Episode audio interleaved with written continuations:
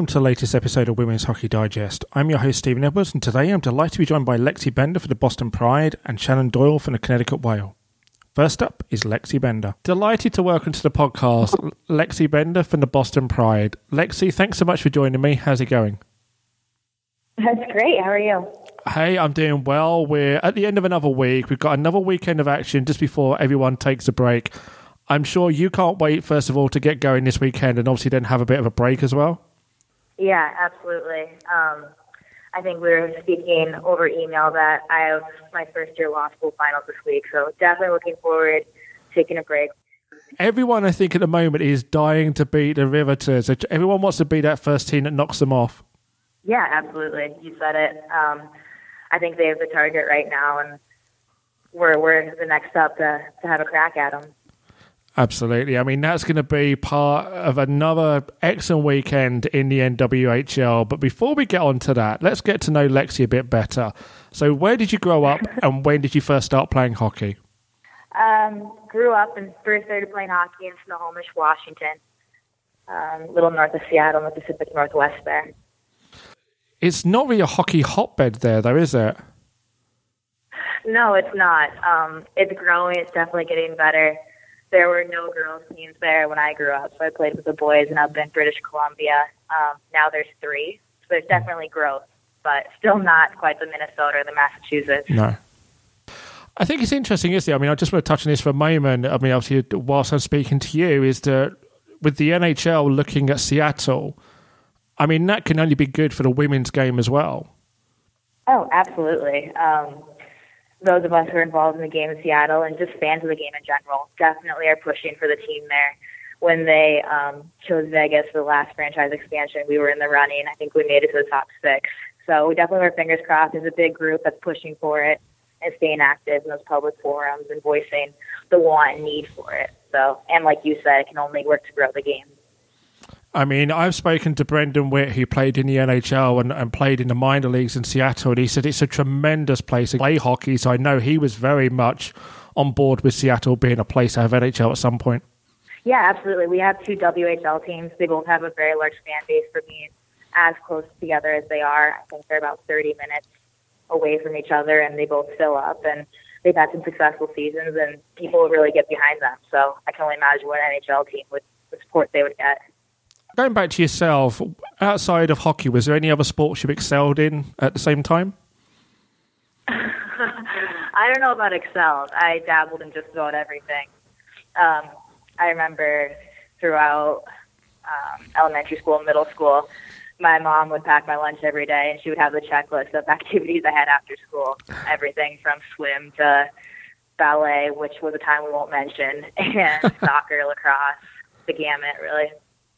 So you went and played college hockey at Boston College. What do you remember most about your time there, both on and off the ice? Um, I think the group. Um, a lot of people say it, but for me, it was the group that we had, and especially my class with Haley Skarupa, uh, Danny mm-hmm. Meghan Grieves, um, just everyone in that class.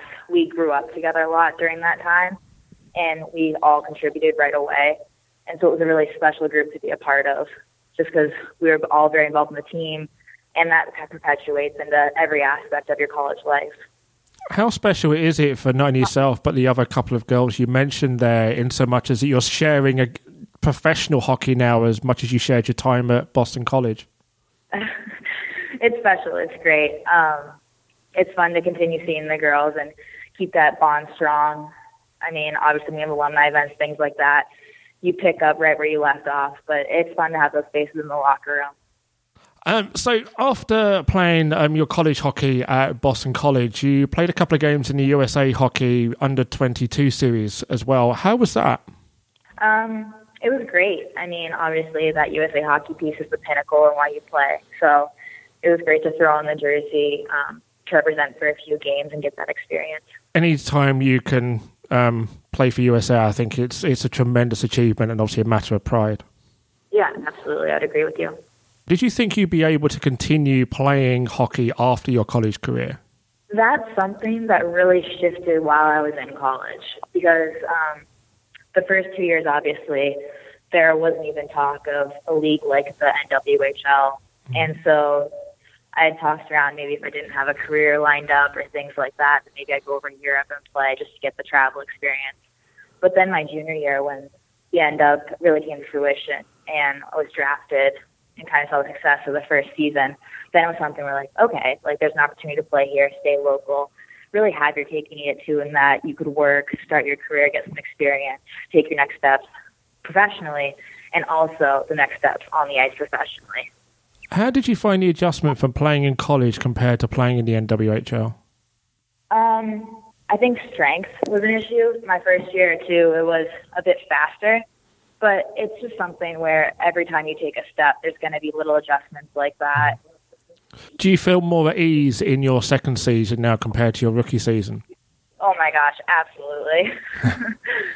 absolutely. Like I said, it's something where you just have to get comfortable, kind of get a little bit of confidence as well. Um, take a few hits and then realize you're just as strong, just as fast. You need to move your feet a little quicker. What's been the best goal you've scored in your career so far that you can remember? Oh, easy. Um, my freshman year, Frozen Four, um, last few minutes of the semifinal game against Minnesota, I scored to tie it up. Haley Skarupa had thrown in a shot, and I just broke down the other side, and no one saw me. There's no goalie in net, which is how I score goals. My whole family was there. Do you have any game day rituals? Um, not really. Um, if you want to get into game day rituals, you definitely talk to Jillian Dempsey. you could talk for hours, but I'm pretty flexible. like keep it loose. On that note, Dan Rice asks, favorite pregame meal? Um, pretty flexible with that as well. Um, I'll kind of eat whatever throughout the day, and then usually end with a peanut butter and jelly sandwich at some point. Just to follow up with Dan, he also asks, funniest teammate on the Pride? I saw that one on Twitter last night and was thinking about it.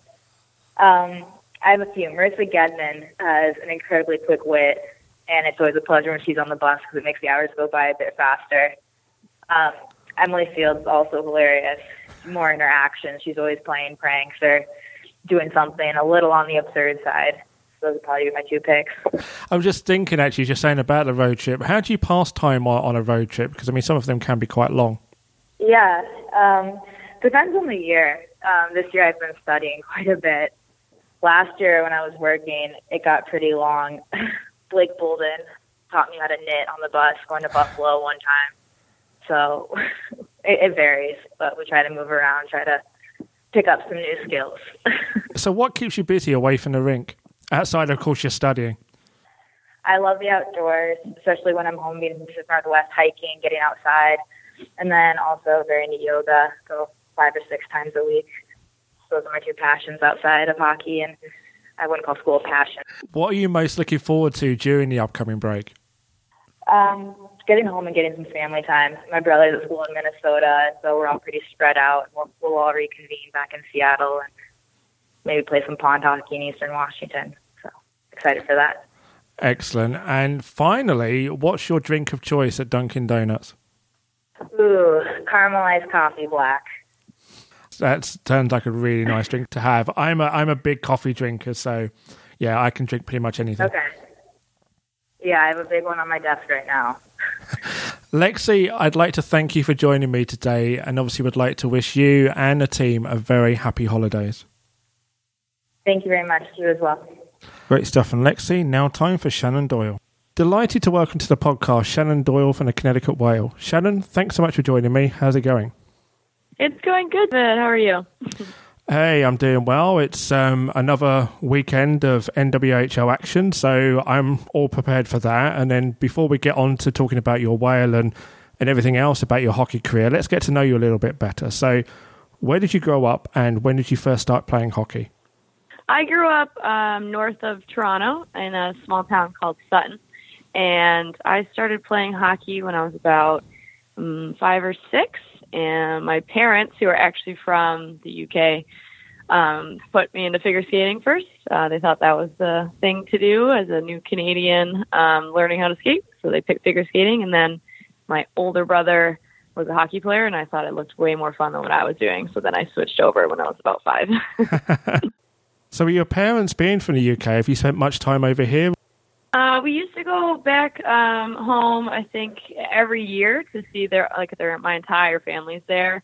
Um, it's only my parents and my brother in Canada, so we used to go back every year and see them. And just as we've gotten older with college and work and everything, Mm. now all of us are um, working hard, and we just it's really uh, it's hard to get over there now. Yeah, not the easiest thing in the world. I mean, I, I tend to come over to North America once a year when I can, but obviously, again, that's all down to like working commitments and everything else. So, yeah. with you being from just outside Toronto, would you be a Maple Leafs fan growing up? I was a Maple Leafs fan growing up. Is that still the case now, or have, is that kind of fallen by the wayside? Uh, sadly, um, all the players I grew up loving, like Sundin and Cujo and Tucker and all those guys, uh, once they kind of got too old and had to retire, I just kind of stopped loving the team. I didn't really feel like I knew any of the guys. So um, when I went to school in Boston, I fell in love with um, their arena and the Bruins. So now I'm a Bruins fan. I think a few Maple Leafs fans will not be very happy. I know we're diehards, but I just, you know, I just miss those guys. I wish they could have played forever. Going back to Canada for a moment, you represented Canada at the World Women's Under 18 Championship in Chicago in 2010 and won gold. How proud of that are you? Um, I'm very, like it's uh, probably one of my proudest um, hockey moments, just accomplishments in general.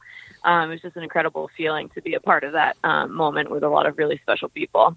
Now, see, I tweeted out something earlier on because I did a bit of digging around, and I, I don't know if you saw this, but I I managed to find out that he was on a trading card, and that's quite rare for women's hockey players, as far as I'm aware. So, um, is that a trading card that you also have in your possession?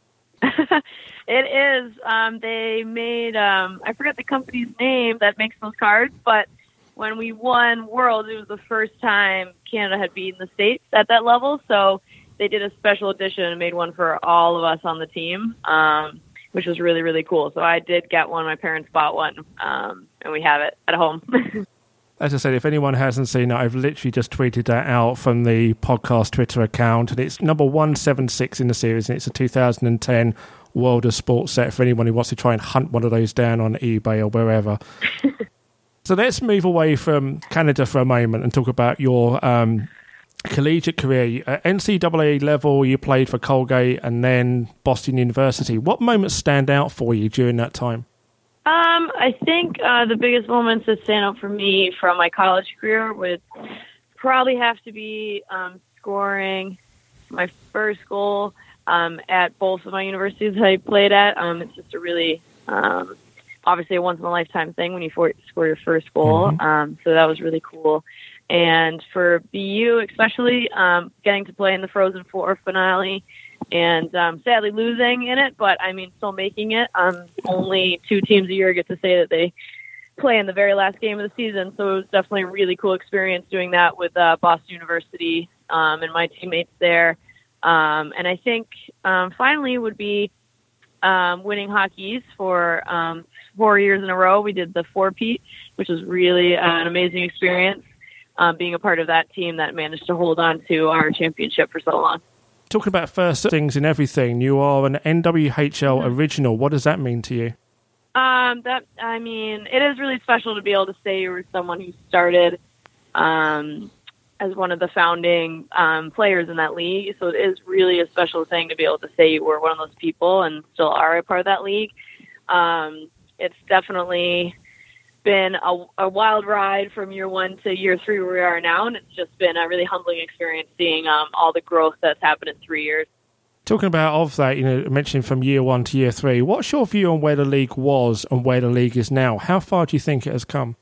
Um, I think it's it's made leaps and bounds, which have just been pretty extraordinary um, in terms of just the exposure that so many um, young girls now have with us um, as not only players on the ice, um, but also just role models off the ice. It's just really cool. Like obviously, when I was growing up, it was not something that I ever thought was a possibility, and it's just really exciting to see how much it's grown um, with our fan base over these last three years with all the girls that come from all over the place. It's wild. Some of the fans when they meet us after the game, we go, "Oh, like where'd you come from?" And they're like, "Oh, I actually drove from Chicago to see your game." I'm like, "Oh my god!" Like, good lord, that's amazing when you came all the way out here to watch our game. So it's um just been great seeing that growth. Yeah, talking of something like that, I'm probably going to be at the All Star weekend in February, so I shall be uh, jetting over from the UK for that one.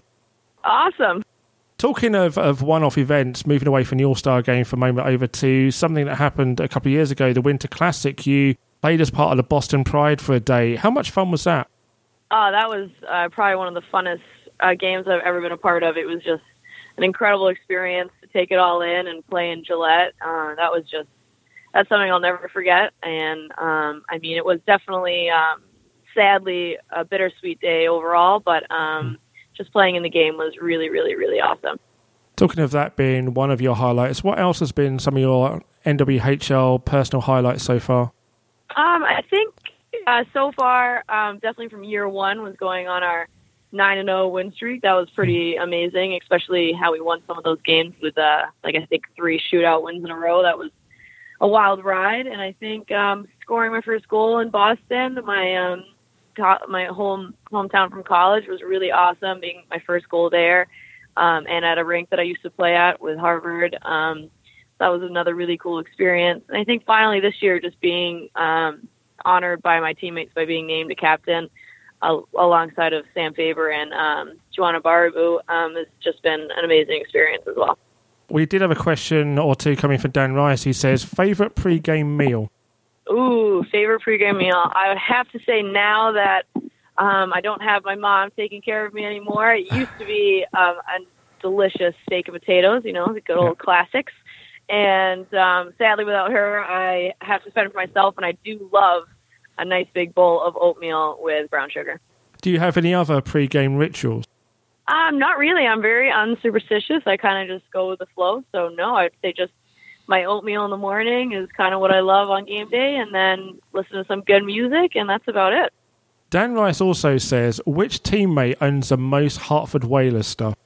Ooh, um, I would have to say that would be Kelly Babstock. It's classic stuff, so I, I can completely understand. Yes, it is. It's very it's fashionable. Going back to Canada for a moment, um, when Canada plays the USA, is there a bit of a friendly rivalry in the team when those games take place?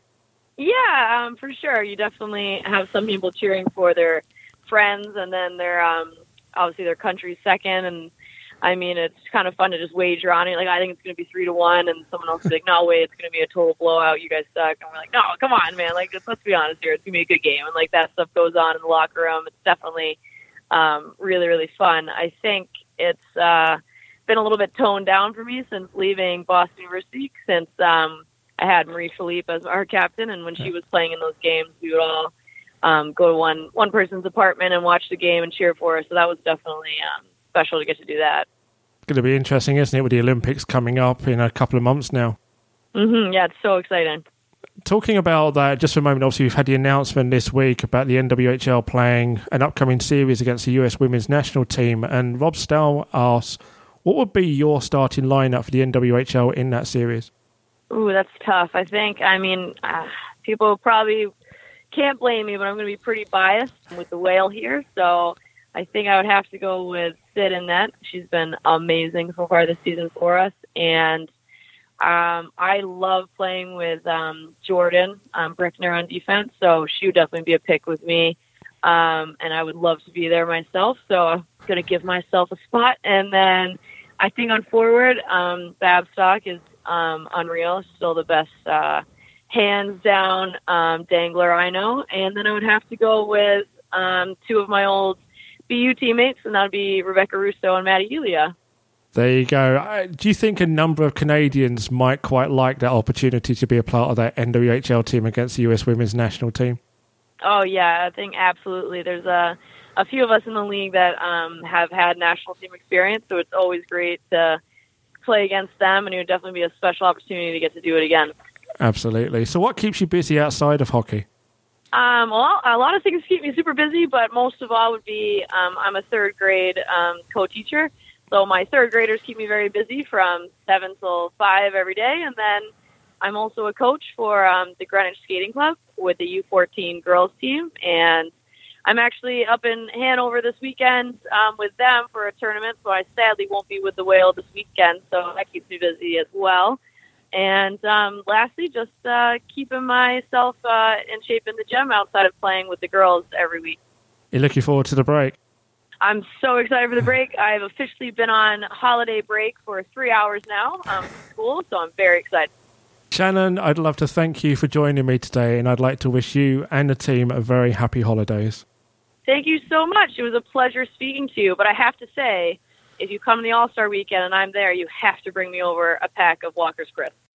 Great stuff from Shannon, and that just about wraps up today's episode. I'd like to thank Lexi and Shannon for joining me on Women's Hockey Digest. Every week I'll be joined by players from the NWHL to discuss hockey and much more.